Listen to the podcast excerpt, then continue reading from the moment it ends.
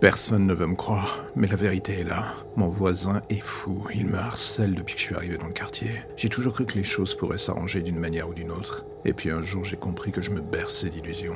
Le genre de celles qui font que l'on finit par s'y perdre jusqu'à ce qu'il n'y ait plus la moindre chance. Et je dis bien chance de revenir à la surface.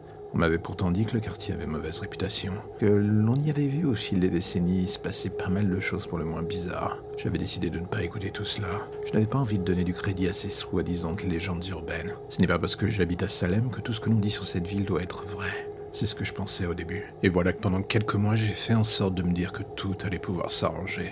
Mais après les cadavres d'animaux sur le pas de la porte, les inscriptions cabalistiques sur les murs, et les plaintes à la police qui ne donnaient rien, j'ai bien compris que j'étais dans une impasse, le genre qui n'a qu'une seule finalité.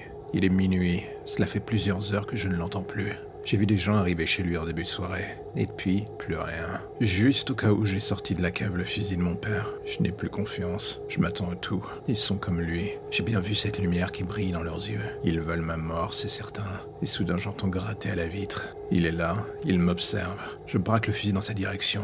Un vague sourire malsain se dessine sur son visage. Malheureusement, ce sourire n'est pas pour moi. Il est pour l'homme dans mon dos qui s'est introduit sans que je m'en compte dans ma maison.